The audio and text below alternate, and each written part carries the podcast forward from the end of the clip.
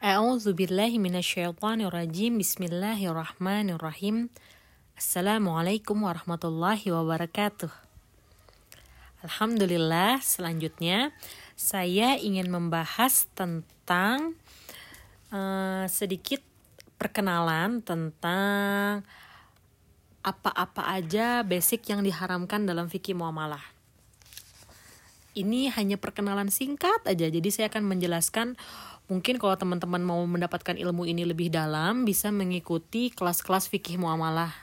Tapi Uh, kalau yang saya lakukan sekarang hanya sekedar perkenalan singkat saja jadi mungkin akan dibahas sesederhana mungkin sesimpel mungkin minimal teman-teman bisa memahami istilah-istilah yang akan dibahas selanjut selanjutnya jadi teman-teman untuk uh, muamalah atau praktek muamalah kita antar manusia nih salah satunya dalam urusan bisnis hukum asalnya adalah boleh. Jadi hukum asal setiap muamalah itu adalah boleh. Uh, dinukil dari para ulama dari masa ke masa dan dari berbagai mazhab kecuali Zahiriyah di antaranya Al-Imam Syafi'i yang meninggal pada 2000 tahun 2000 eh salah. Tahun 204 Hijriah berkata Allah telah menghalalkan setiap jual beli apabila tidak ada larangan dari Rasulullah Shallallahu Alaihi Wasallam. Dan Ibnu Amir Haj Al-Hanafi yang wafat tahun 879 Hijriah pun berkata, hukum asal setiap jual beli adalah halal dan dari Ibnu Ar-Ruhaibani Al-Hanbali yang wafat tahun 1243 Hijriah berkata, hukum asal dari setiap akad adalah boleh. Nah, jadi hukum asalnya ini boleh. Jadi ketika Rasulullah Shallallahu Alaihi Wasallam hanya menjelaskan hal-hal yang diharamkan dalam jual beli, padahal beliau ditanya tentang kaidah-kaidah halal haram dalam jual beli, maka dapat dipahami bahwa dasarnya setiap jual beli hukumnya boleh, kecuali terdapat larangan dalam akad tersebut. Nah, nah, makanya kenapa kita saat ini belajar dulu apa larangan-larangan yang tidak bolehnya. Karena pada dasarnya semuanya itu boleh, kecuali jika ada larangan di dalamnya. Ibnu Utsaimin rahimullah berkata, selama dalam akad tidak terdapat unsur kezaliman, goror, dan riba, maka akad tersebut sah. Nah, jadi yang jadi perkaranya, oke. Okay, berarti yang dimaksud zolim itu apa? Yang dimaksud goror itu apa? Yang dimaksud riba itu apa? Untuk itulah makanya episode kali ini saya akan sedikit menjabarkan penjelasan tentang tiga makna ini. Oke teman-teman, jadi intinya praktek muamalah yang terjadi sama kita semua pada dasarnya boleh asalkan tidak ada tiga hal ini. Asalkan tidak zalim asalkan tidak goror dan tidak riba. Lalu apa yang dimaksud dengan tiga hal ini? Saya sedikit menjelaskan. Pertama zalim.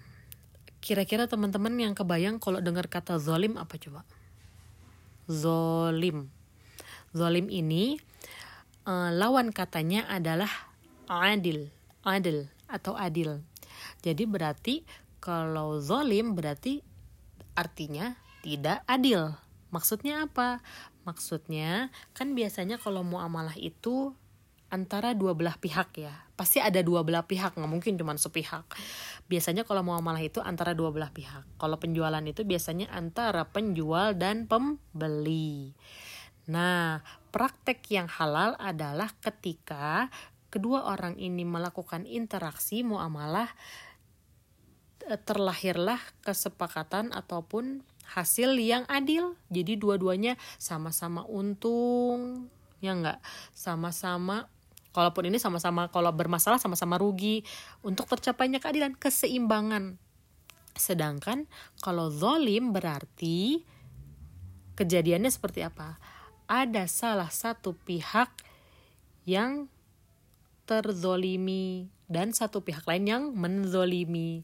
Jadi adanya ketidakadilan. Bisa jadi satu pihak saja yang satu lebih untung, yang satu lebih rugi.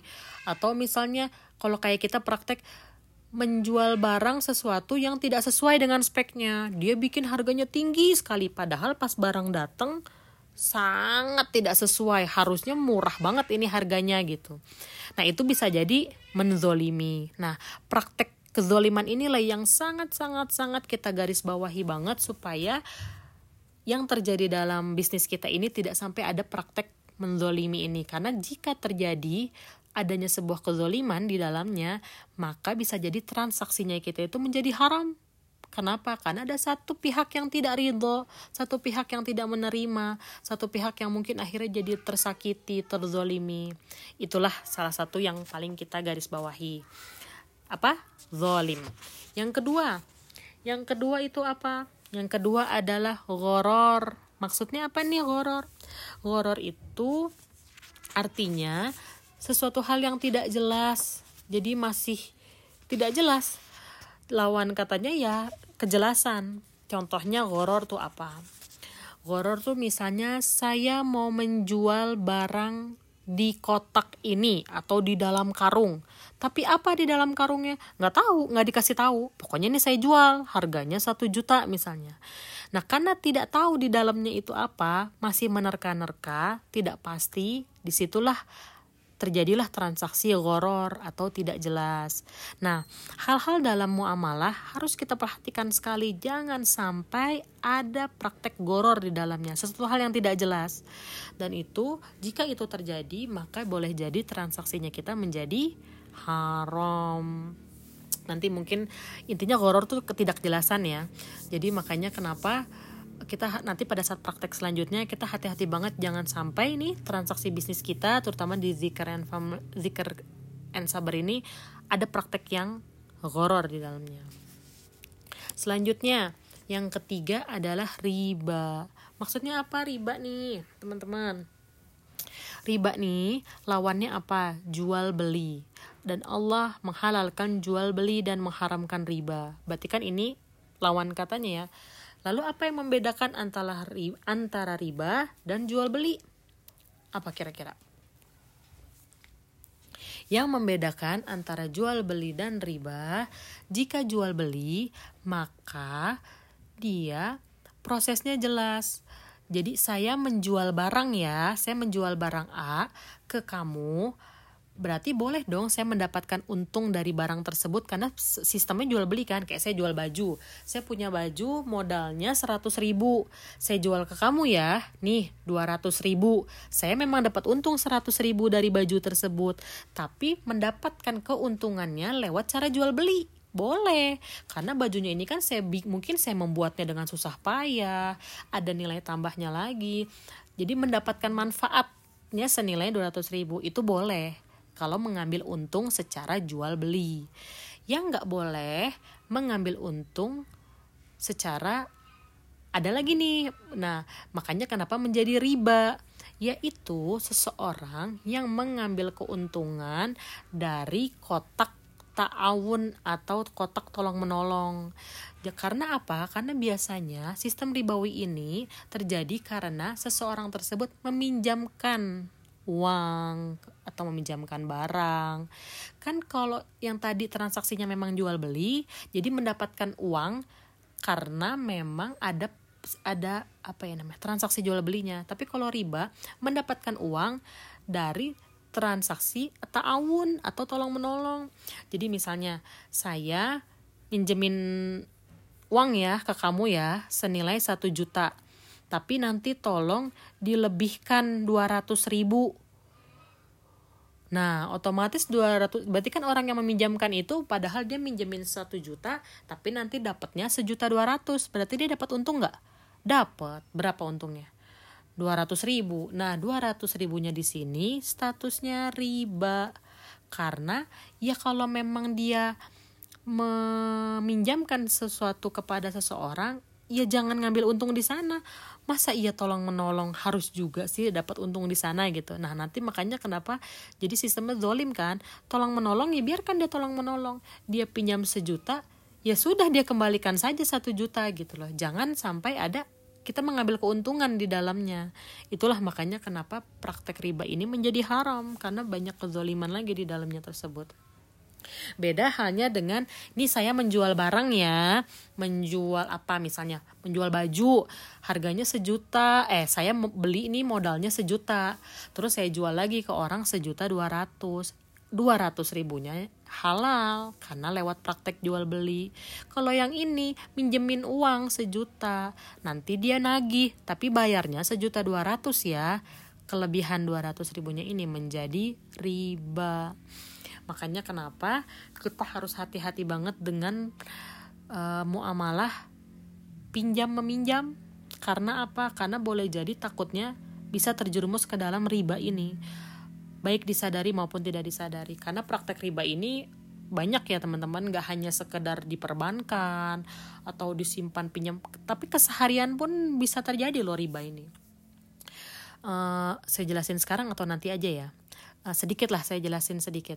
Contohnya gini, jadi betul-betul di saat kita melakukan transaksi dengan seseorang yang bentuknya meminjam uang misalnya, itu harus diperhatikan betul-betul jangan sampai kita mendapatkan manfaat dari orang yang kita pinjamin.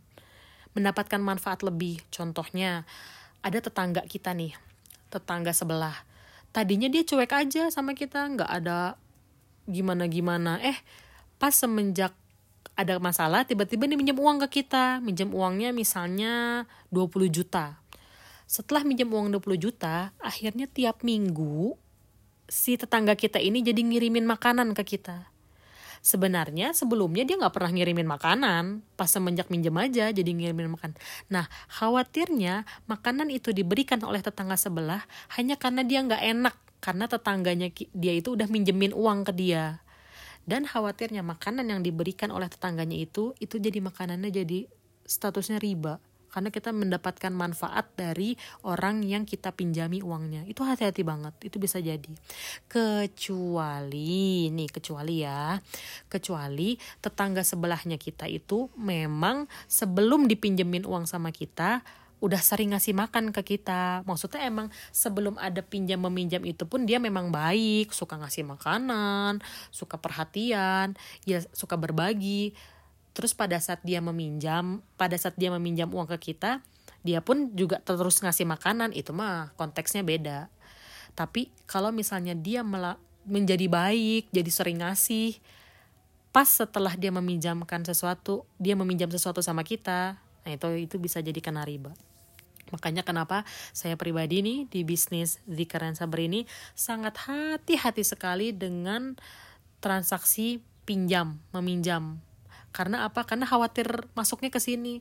Khawatir masuknya pada saat mitra setelah dipinjamkan sama kita jadi baik, jadi ngirim sesuatu dan saya jadi takut karena takutnya yang saya makan dari pemberian itu jadi riba jadi makanya hati-hati banget meminimalisir banget. Salah satu yang paling kelihatan nih yang saya minimalisir adalah point reward.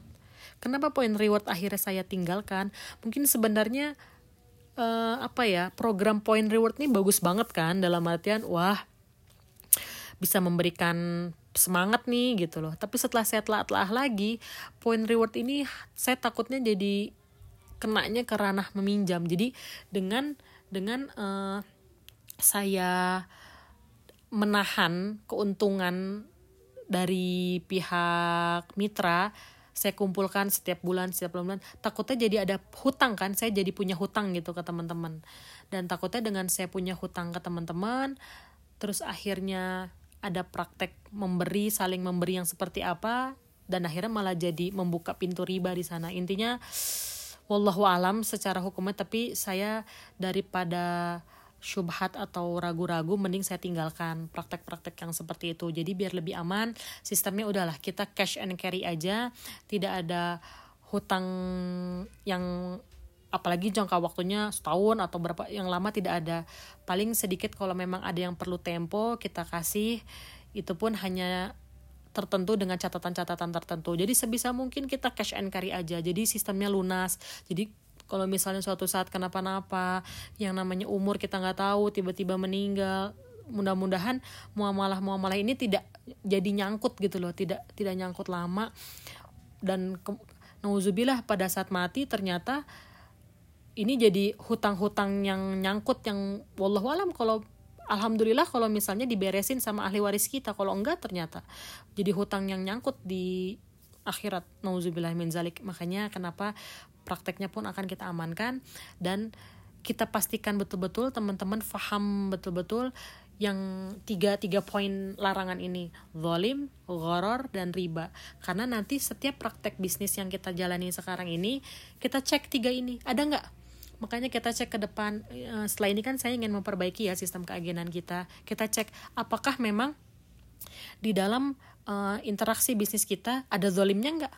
Ada gorornya nggak ada ribanya nggak jika ada maka kita akan berusaha untuk memperbaikinya. Oke, mungkin sekian sekilas penjelasan tentang fikih muamalah yang ditinjau dari larangan-larangan yang ada yang Allah larang dalam fikih muamalah ini. Mudah-mudahan teman-teman paham. Jika masih belum paham, teman-teman bisa pelajari lagi banyak literatur-literaturnya oleh ustadz-ustadz yang jauh lebih kompeten. Salah satu rekomendasi saya adalah uh, Ustadz uh, Erwandi Tarmizi karena beliau salah satu uh, tempat saya mempelajari fikih muamalah ini. Oke teman-teman, terima kasih uh, setelah menyimak materi ini insya Allah nanti ada materi-materi selanjutnya yang jauh lebih penting yang harus teman-teman simak mudah-mudahan ini menjadi salah satu hmm, apa ya salah satu usaha kita untuk menjemput uh, rezeki yang halal dan tayyib. Amin ya rabbal alamin. Semoga Allah mudahkan, semoga Allah ridhoi. Billahi taufiq wal hidayah. Assalamualaikum warahmatullahi wabarakatuh.